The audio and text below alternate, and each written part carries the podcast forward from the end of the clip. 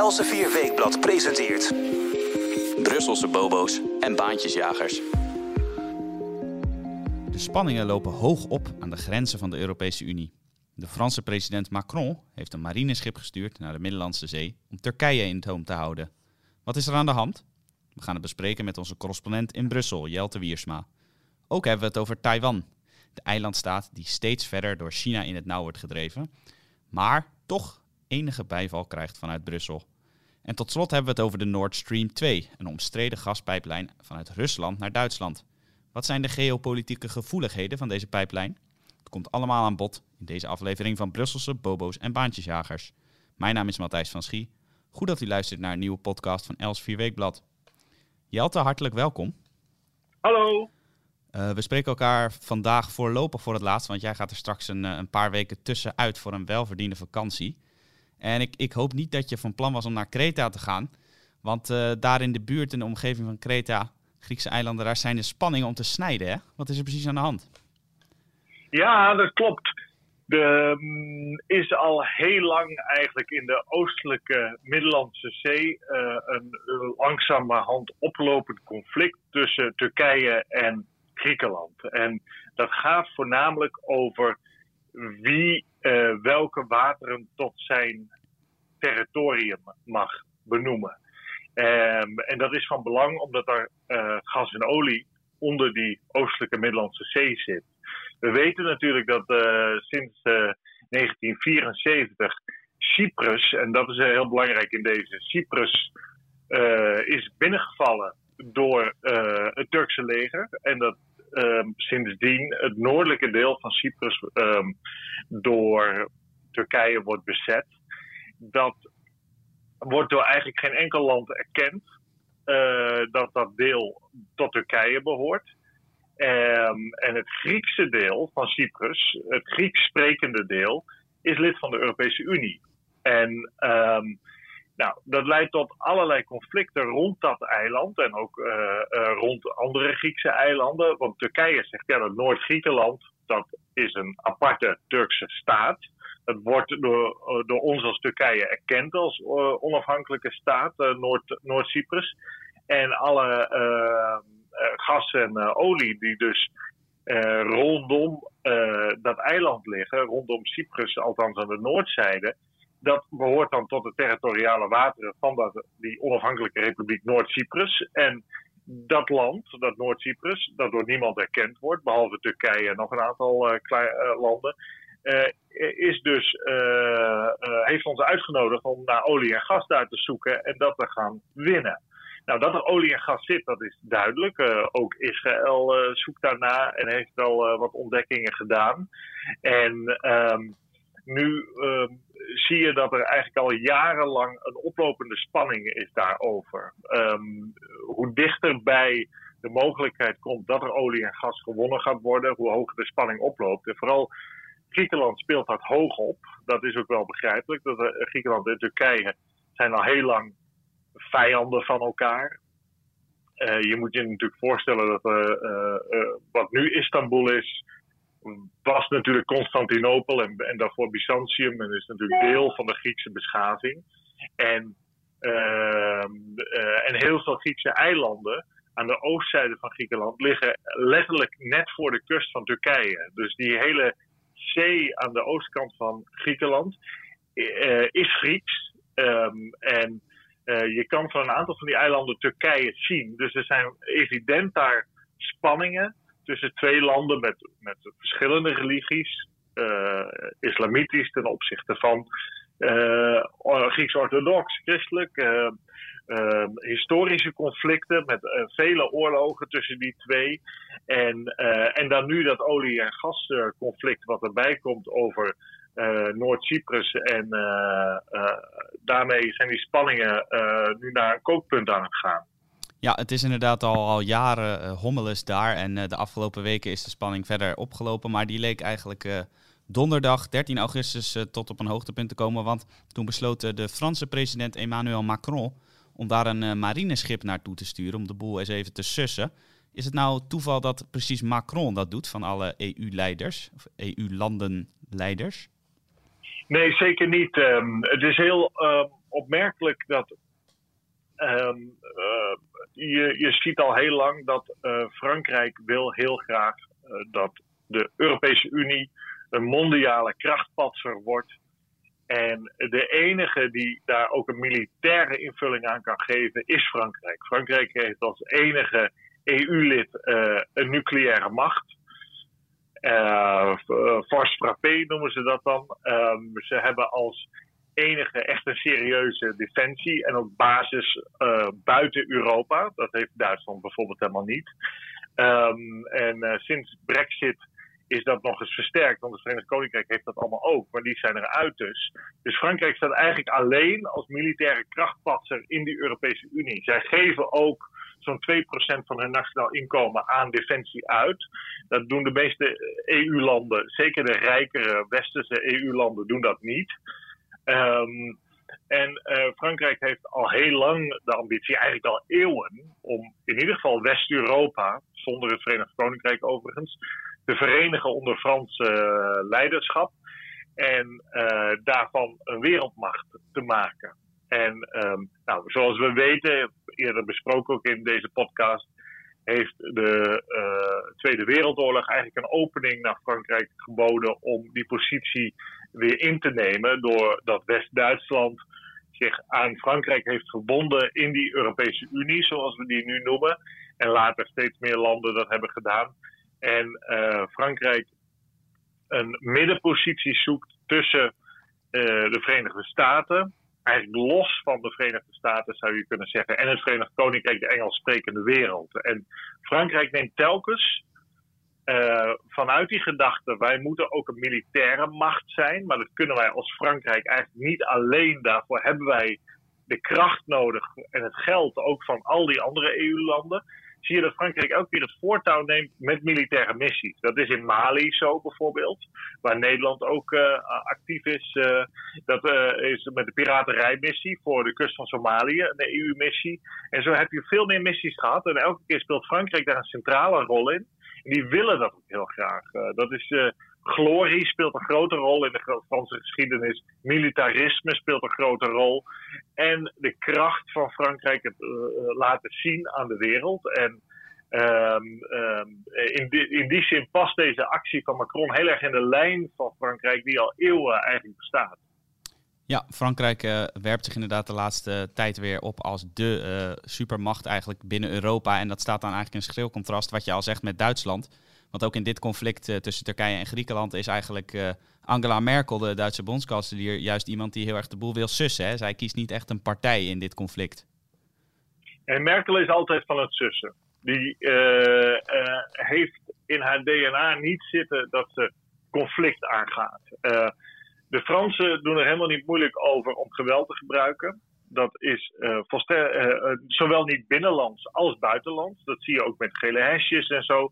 Er wordt enorm op eh, losgeslagen als het moet. Um, in Duitsland ligt dat natuurlijk door de historie allemaal veel gevoeliger. Duitsland wil eigenlijk alleen maar economische macht uitspelen. En dat, Duitsland heeft veel economische macht. Maar militair willen zij niet een volwassen rol op het wereldtoneel innemen. Uh, hoogstens willen ze dat onder EU-vlag. Nou, dat wil Frankrijk dan ook wel. Die zegt: oké, we, uh, we hijsen die EU-vlag. Dat wil Frankrijk eigenlijk heel graag. We hijsen die EU-vlag. En onder die noemer gaan wij allemaal militaire operaties opzetten. Maar dan nog is Duitsland zeer terughoudend om daar groot materieel aan te leveren en groot personeel uh, uh, voor beschikbaar te stellen. Uh, dus Merkel is van het praten. Het onderhandelen, het sussen, het afkopen, ook met geld. De Duitsers zijn altijd met geld aan het smijten. Terwijl Frankrijk die knalt er bovenop. En dat is een frustratie in Parijs dat Berlijn deze positie inneemt. Want Parijs heeft elke keer zoiets van: ja, we moeten onze krachten bundelen. Anderzijds is het ook zo dat in Parijs er altijd wel zorg is dat als Duitsland een keer wel die handschoen zou oppakken, dan dat Duitsland al gauw Frankrijk zal overvleugelen. Maar vooralsnog uh, is dat niet aan de horizon. Ja, je noemde net al eventjes uh, de, de wens van uh, Frankrijk om inderdaad onder Europese vlag met, met andere EU-landen te gaan vechten. En dat ook Merkel eigenlijk dat als enige optie ziet om met Duitsland deel te nemen aan een aan een militaire strijd. Denk jij dan ook dat die situatie nu in Turkije, dat dat mogelijk de, de wens tot een EU-leger vergroot? Ja, dat zou heel goed kunnen. Ik zie niet meteen een EU-leger ontstaan. Wat je wel ziet is dat er steeds meer coördinatie komt tussen de EU-landen. En dan uh, moet je denken aan munitiestandaarden, uh, aan uh, minder verschillende helikopters, vliegtuigen, schepen enzovoort. Want dat maakt het voor, voor de productie en het onderhoud allemaal beduidend goedkoper. Ehm, en wat je ook ziet is dat er steeds uh, coalition of the willing worden gecreëerd. Frankrijk heeft een clubje met negen landen, waaronder Nederland, uh, maar niet Duitsland. Dat is heel opvallend. Uh, en dat is een soort coalition van de willing, willing die wel wil, wil gaan vechten overzees. En die zijn vorig jaar of twee jaar geleden ook uitgenodigd bij de viering van de bestorming van de Bastille. 14 juli, de Franse nationale feestdag. Ook al is er, valt er in mijn optiek weinig te vieren uh, tijdens die dag. Maar dat was inderdaad best een bloedige dag. Uh, ja, precies. Kijken, ja. Exact, exact. En um, die, uh, daar was premier Rutte bijvoorbeeld prominent aanwezig. En andere van die coalitielanden, België en Spanje zit daarbij. Dus Frankrijk is eigenlijk los van de Europese Unie ook aan het proberen om een, om een soort coalitie te bouwen van landen die in het recente verleden hebben laten zien dat ze willen knokken en ook uh, levens van hun jongens en meiden willen opofferen voor geopolitieke doelen. En Nederland behoort daartoe. Nederland heeft natuurlijk uh, Afghanistan, Irak, het eerder genoemde Mali, maar ook natuurlijk de Joegoslavië-oorlog en op andere plekken uh, zijn Nederlandse troepen ingezet en ook gesneuveld. Je, je ziet dat Frankrijk uh, initiatieven daar, daar neemt en ook probeert een beetje los te komen van de Verenigde Staten. Maar um, of dat zich langdurig gaat voortzetten, moeten we gaan zien. Uh, in ieder geval is duidelijk dat Frankrijk opnieuw am spitze is, om het maar op zijn Duits te zeggen.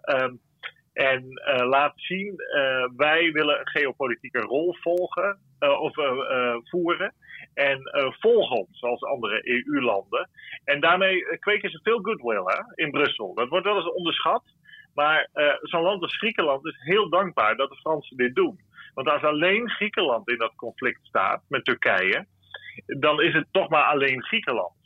en nu de Fransen zich ermee gaan bemoeien, wordt er, wordt er toch echt een serieuze druk op uh, Erdogan als uh, president van Turkije uitgeoefend. Om, om in ieder geval een terugtrekkende beweging te maken. Dus het is ook slim van de Fransen in die zin om te laten zien wat je kan doen en hoeveel power je als EU kunt ontwikkelen als je daar militair je gezicht laat zien. Ja, dat een heel boeiende strategie inderdaad van Macron. En wat, wat ik nou de hele tijd zit te denken, nu we het hierover hebben, is uh, dat zijn natuurlijk uh, al die landen die jij noemt, Frankrijk, Duitsland en nog een aantal. Dat zijn natuurlijk allemaal uh, landen die eigenlijk al lang lid zijn van een militair bondgenootschap, de NAVO.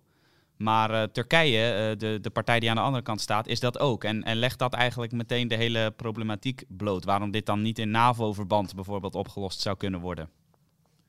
Ja, dat is een hele goede vraag. Kijk, de NAVO is natuurlijk een defensiegemeenschap. Hè?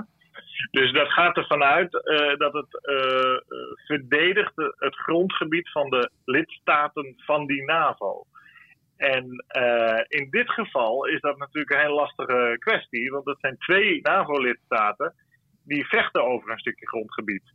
En voorheen was de Koude Oorlog, de aanwezigheid van de Sovjet-Unie, een disciplinerende macht eigenlijk. Um, die hield die kikkers allemaal in die kruiwagen. Dat gold ook nog dat de Verenigde Staten als absolute heerser binnen de NAVO, de verreweg de sterkste macht, uh, een, disciplinerende rol speelde. Nou, Amerika uh, houdt zich een beetje op de achtergrond. Ook omdat Amerika niet al te veel anti-Turkije wil gaan zijn. Want Amerika heeft daar strategische basis waarvanuit het Midden-Oosten bediend wordt. En uh, Erdogan flirt ook telkens met uh, Vladimir Poetin, de Russische president. Hij koopt dan bijvoorbeeld wapensystemen. Uh, tot ergernis van de Amerikanen. Maar die zijn toch bang om Turkije als heel strategisch land daar in het midden. Een land dat ook wil vechten, te, bijvoorbeeld tegen terroristen, tegen IS, tegen anderen. in coalitie met de Amerikanen om dat land te verliezen als partner. Dus Amerika die doet achter de schermen wel van alles, bemiddelen. Maar die gaat niet, zoals Frankrijk, even een keer met de vuist op tafel slaan door daar nu een fregat naartoe te sturen en te zeggen Turkije tot hier en niet verder. En het is ook natuurlijk de achtertuin van Europa. Hè. de Amerikanen vinden ook al heel lang dat de Europese landen dit soort dingen zelf moeten oplossen. En dat zij niet elke keer de reddende hand moeten bieden of de bemiddelende rol op zich moeten nemen. Die zeggen ook, jullie zijn hartstikke rijk, uh, jullie hebben de capaciteit, doe het zelf maar. Ja, dat is inderdaad een, uh, een interessante ontwikkeling dat het, uh, mocht het tot echt een serieus gewapend conflict komen, dat het van de Europese landen en dan met name Frankrijk lijkt te moeten gaan komen. Nou, we gaan in de gaten houden hoe dit zich ontwikkelt. Daar is vast het laatste woord nog niet over gezegd. En ontwikkelingen kunt u uiteraard volgen op de website ook van Elsevier Weekblad. Jatte, dan wil ik even naar het volgende onderwerp. Jouw uh, vaste rubriek in Brussel in de Elsevier Weekblad van deze week. Die gaat over China. zoals je inmiddels al een aantal keer hebt uitgelegd, uitgebreid, uitvoerig in deze podcast, is dat de EU zich een beetje ongemakkelijk voelt bij het gedrag van China en de expansiedrift van dat land. Maar nu komt er toch vanuit Brussel wel enige steun voor Taiwan, de kleine eilandstaat die zich heel erg bedreigd ziet de laatste tijd door de regering van Xi Jinping. Uh, hoe zit dat precies? Ja, dat gaat heel langzaam hoor. Je moet je voorstellen, Taiwan, dat is het eiland dat Chinees is. Men spreekt daar Mandarijn.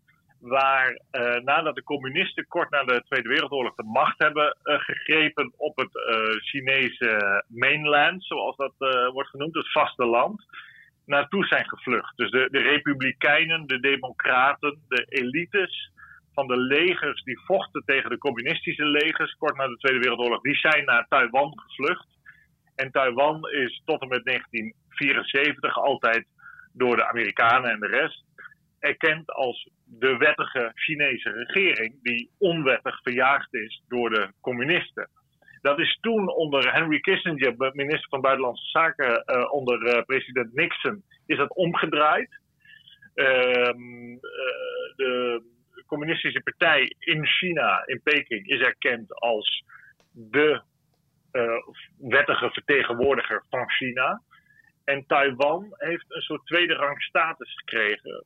Wel dient in oogschouw te nemen dat de Amerikanen de Taiwanese wapens leveren en effectief Taiwan beveiligen uh, tegen een mogelijke inval vanuit het Chinese continent. Of, uh, continent. Nou, de lijn van de Communistische Partij in China is altijd geweest een vreemds, vreedzame samengaan, vreedzaam samenvoeging van het vasteland van China met Taiwan. Want ze zeggen Taiwan hoort bij ons, dat is een afvallige provincie, zoals dat dan wordt genoemd.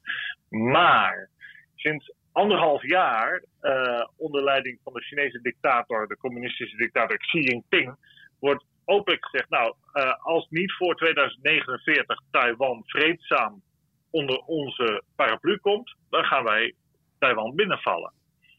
Uh, je ziet ook dat China de communistische partij is, dat het Rode Leger daar, het Volksleger moet ik zeggen, de hele tijd over uh, Taiwan heen vliegt, of althans over territoriale wateren, met schepen spelden prikken uitdeelt door in territoriale wateren te komen enzovoort.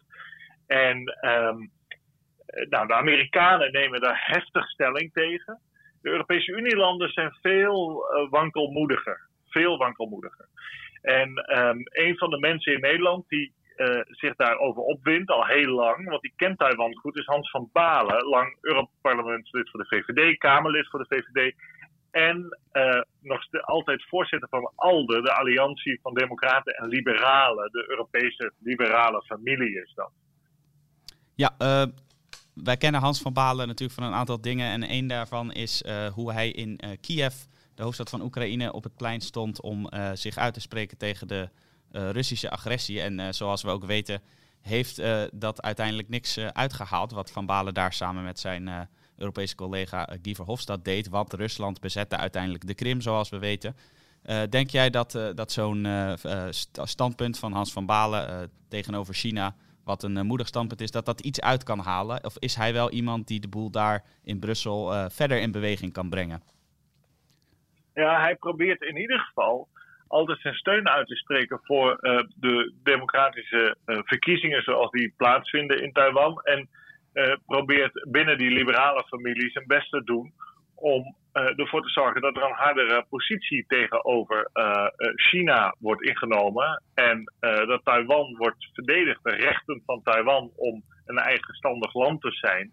En um, hij pleit er onder meer voor dat Taiwan bijvoorbeeld als volwaardig lid wordt toegelaten bij de Wereldgezondheidsorganisatie WHO.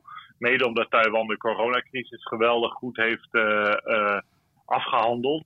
veel beter dan welk land ook. Ze hebben nauwelijks zaken daar, omdat ze de ebola kwestie. Nee, dan moet ik zeggen, de SARS-ervaring hebben. Dat kwam ook van het vasteland van China. En toen dit coronavirus uitbrak, hebben de Taiwanese meteen hele scherpe controles op de luchthavens ingesteld.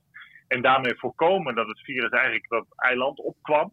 En uh, er wonen 27, 27, miljoen mensen en er zijn drie mensen overleden aan het virus. Dus dat hebben ze geweldig knap gedaan. Zij wisten ook natuurlijk dat ze China moesten wantrouwen, hè, door ervaring wijs geworden. en dat alle reizigers uit China dus gecontroleerd moesten worden. Ja, of het veel uh... uitmaakt wat Van Balen doet, dat weet ik niet hoor. Ja. In ieder geval is het goed dat um, er stemmen zijn die openlijk zeggen: de Europese Unie en de Europese Unie-landen moeten Taiwan steviger gaan verdedigen ten opzichte van China. Maar vooralsnog zijn handelsbelangen, zoals die geapprecieerd worden in Berlijn en Parijs, belangrijker dan de belangen in, uh, van Taiwan. En dat is uh, uh, wel aan het draaien. En dan zie je weer Emmanuel Macron. En Van Balen zegt ook terecht dat hij meer vertrouwen heeft in Macron, wel een partijgenoot overigens, dan in Merkel. Want Macron denkt wel geopolitiek. En Macron denkt ook wel van. Um, we moeten uh, een positie hierin innemen. Terwijl de Duitsers met enorme investeringen in China, ook heel veel export naar China, toch een veel meer business uh, uh, approach nemen. Dus die kijken veel meer naar de zaken die gedaan kunnen worden. Dus wordt, er is spanning tussen Duitsland en Frankrijk. Macron lijkt weer leidend te zijn op dit moment. Maar of Van Balen daar een hele grote rol in speelt, dat weet ik eerlijk gezegd niet. Nee, nou ja, we gaan het zien. Het is inderdaad goed als er iemand in Brussel is die zegt we moeten opstaan tegen China, zoals jij ook al, al een hele tijd betoogt. Dus we gaan dat ook volgen. En dan tot slot nog even een, een ander land aan de rand van Europa. Dat door velen eigenlijk ook als een dreiging wordt gezien, net zoals China en ook Turkije, waar we het net al over hadden. En ook daarin zien we eigenlijk een beetje de ongemakkelijke houding van Duitsland, die jij net al benoemde. En wat dan in schreeuw contrast staat met die van Frankrijk, namelijk de Nord Stream 2, dat is een grote uh, gaspijplijn vanuit Rusland. Die loopt naar Berlijn, de Duitse hoofdstad, en die is in, in aanbouw. En niet de EU-leiders zijn daar in eerste instantie tegen, ondanks dat ze Rusland toch niet helemaal vertrouwen. Maar het zijn vooral de Amerikanen die zeggen: hey, moeten jullie dat nou wel doen, die, die grote gaspijplijn vanuit Rusland aanleggen? waarom zijn er nou zoveel bezwaren vanuit Washington, maar niet vanuit Brussel? Ja, er zijn natuurlijk kilo's boter op het hoofd van de Duitsers. Dat is ongelooflijk met die Nord Stream pijplijn. Ja, dat is een goede vraag. Brussel gaat niks doen als Duitsland daar nee tegen zegt. Zo, zo, simpel gaat het. De Europese Commissie gaat niet veel doen natuurlijk als, als Angela Merkel tegen Ursula von der Leyen, de commissiepresident, ook uit Duitsland van dezelfde partij, lang uit haar regering, zegt van mond houden jij. Ja. Snout houden, zeggen de Duitsers dan. Dat gaat er hard aan toe. Hey, het is voor mij onbegrijpelijke kwestie, eerlijk gezegd. vanuit, maar ja, dat, de Duitsers zijn niet goed in geopolitiek. Wat is er aan de hand? Je hebt een Nord Stream 1 gaspijplijn van Rusland naar Noord-Duitsland. En die gaspijplijn die zorgt ervoor dat er direct gas geleverd kan worden door meneer Poetin aan mevrouw Merkel. En er komt nu een tweede pijplijn, Nord Stream 2. En die uh, zorgt dat er nog veel meer gas geleverd kan worden. Direct van meneer Poetin aan mevrouw Merkel. Die, uh, dat heeft er allemaal gevolgen. Eén, de bestaande pijplijn die via Oekraïne liep, die valt weg. En daarmee valt een bron van inkomsten voor Oekraïne weg. En ook een machtsmiddel voor Oekraïne om die gaspijplijn eventueel dicht te draaien. Het zij naar de Europese kant, het zij naar de Russische kant. Dan geldt ook nog dat ehm, door deze pijplijn Duitsland uh, en andere delen van Europa uh, veel afhankelijker worden van Russisch gas. En dat is wel een beetje gek. Want Amerika heeft enorme hoeveelheden gas beschikbaar. Amerika is de grootste energieproducent ter wereld. Hè? Dan hebben we het over olie en gas. Um, en de Amerikanen zeggen: ja, jongens, wij beveiligen jullie eigenlijk. Ook tegen de Russen. Koop nou ons gas. Koop nou onze olie jullie hebben als Europese landen een handelsoverschot met ons als Amerikanen. Dus jullie verkopen meer spullen aan ons dan wij aan jullie. Wij, wij betalen ook nog eens jullie verdediging. Want wij hebben allerlei militaire bases in Europa. En dan gaan jullie gas kopen en olie kopen van de Russen. Um, en daar zijn de Amerikanen echt woest over. En er zijn drie senatoren in uh, de Verenigde Staten. Die zeggen van ja, wij gaan uh, onder meer een haven waarvanuit Duitse schepen het onderhoud doen van die Nord Stream 2-pijplijn. Uh, eh, eh, die gaan wij boycotten. Dus wij gaan bankrekeningen van directeuren van die bedrijven die daarbij betrokken zijn blokkeren. Die mogen, die mogen Amerika ook niet meer binnen. die, spelen dat echt, die spelen dat hard. Die zeggen het moet afgelopen zijn met deze flauwekul. En ik sympathiseer geweldig met de Amerikanen. Ik vind dat ze volledig gelijk hebben.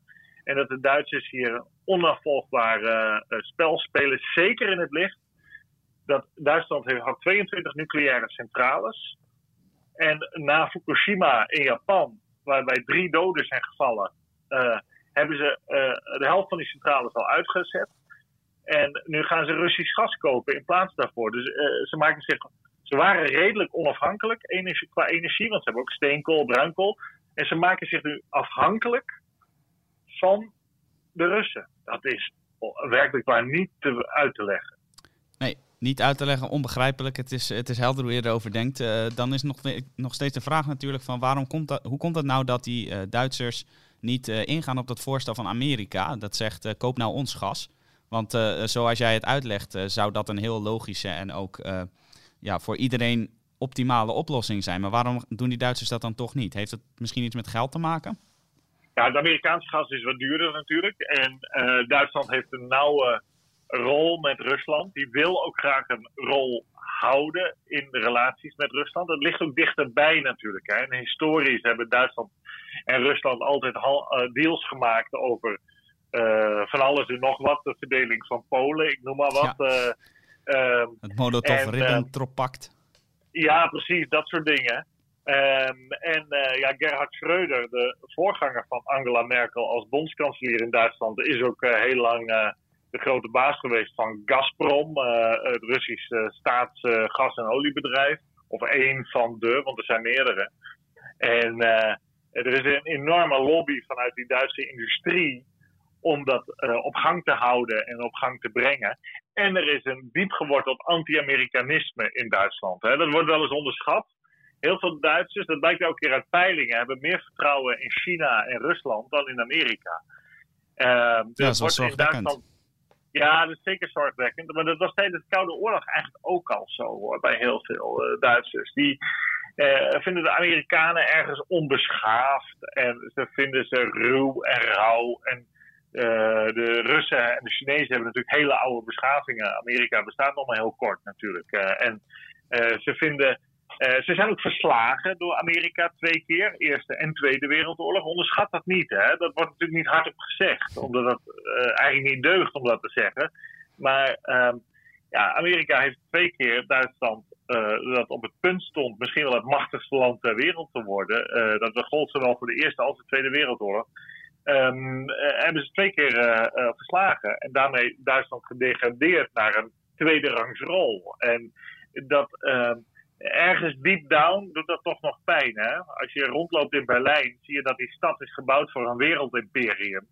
En niet om alleen maar een autofabriek uh, te zijn. Wat Duitsland, als je even gemeen bent, uh, uh, is op, de, op dit moment. En um, in geopolitieke zin althans. En, um, dus dat, dat, speelt, dat speelt allemaal een rol. Ehm, dus de pro-Russische houding is heel sterk in Duitsland. en ehm, ja, dat is een, van een naïviteit wat mij betreft die grenzeloos is. Want de Amerikanen hebben zich natuurlijk geweldig gedragen ten opzichte van Duitsland. Zonder de Amerikaanse grootmoedigheid die we na de Tweede Wereldoorlog hadden, hebben gezien, was het, nooit, was het nooit zo geweest dat Duitsland zo'n welvarend land uh, zou zijn geworden. het waren de Fransen die alle industrie in Duitsland wilden beëindigen. En het agrarisch land wilden maken na de Tweede Wereldoorlog. Zodat ze nooit meer de productiemogelijkheden hadden om tanks, vliegtuigen enzovoort te, maar, uh, te produceren. De Amerikanen hebben dat voorkomen. Die hebben de hele Duitse industrie heropgebouwd. En uiteindelijk ook nog eens de Sovjet-Unie eigenlijk verslagen, zou je kunnen zeggen. En Oost-Duitsland bij West-Duitsland uh, laten trekken. Tegen de wens van de Fransen, tegen de wens van de Britten. Hebben de, George Bush uh, senior destijds gezegd: nee, dat moet doorgaan. Ja, als je als land zo geweldig behandeld bent uh, door de Amerikanen dan eh, mag je toch verwachten dat daar iets tegenover staat. Maar het enige wat de Duitsers willen is Mercedes en BMW's naar, de, naar Amerika verschepen. En Amerika moreel de les lezen over klimaat enzovoort. Maar ondertussen kopen ze eindeloos veel gas en gaan ze van nucleair af. waardoor de CO2-uitstoot in Duitsland naar recordhoogtes is opgelopen. Ik, ik begon al dit, dit praatje met kilo's boter op het hoofd. Ja. Ja, en hoe langer je erover praat, hoe erger het wordt. En het is echt schaamteloos, uh, uh, vind ik. En, en werkelijk waar van een, van een idiotie. Maar goed, ik kan allerlei retoriek erop loslaten. Het heeft geen zin. Wind je niet op, Jelte, zeg ik dan Zo is het, je hebt bijna vakantie, dus dan kan je even lekker gaan ontspannen. Zit je Zo is het, maar ik doe, ik doe het toch nog in de dying seconds van mijn werkweek. dus uh, maar goed, we gaan zien hoe het uitloopt. Ja. In Duitsland zijn de mensen in de politiek boos. Die zeggen de Amerikanen zijn imperialisten, neokolonisatoren. En die willen bepalen wat wij hier in Duitsland gaan doen. Door sancties op te leggen aan mensen, bedrijven, Duitse bedrijven, Duitsers, die meewerken aan die gaspijplijn van Rusland naar Duitsland. Nou, dat is natuurlijk geen neocolonialisme of imperialisme. Dat is het helemaal niet. De Amerikanen zeggen gewoon, nou, wij vinden dit niet zo aardig. Dan komt u niet meer ons land binnen. Ja, klinkt een beetje als een, uh, een beroemde Duitse term, realpolitiek. Die, uh, die is door de Duitsers zelf notabene uh, bedacht. Ja, dat is zo. Mooi gezegd en mooi gevonden. Dat is absoluut zo. Ehm, het is niet zo dat, de, dat Amerikanen gaan bepalen binnen Duitsland wat er moet gebeuren. Ze zeggen gewoon, de, de mensen die hier aan meewerken, die willen wij niet meer binnen onze landsgrenzen hebben. We willen niet meer dat die bankrekeningen of investeringen in Amerika kunnen doen.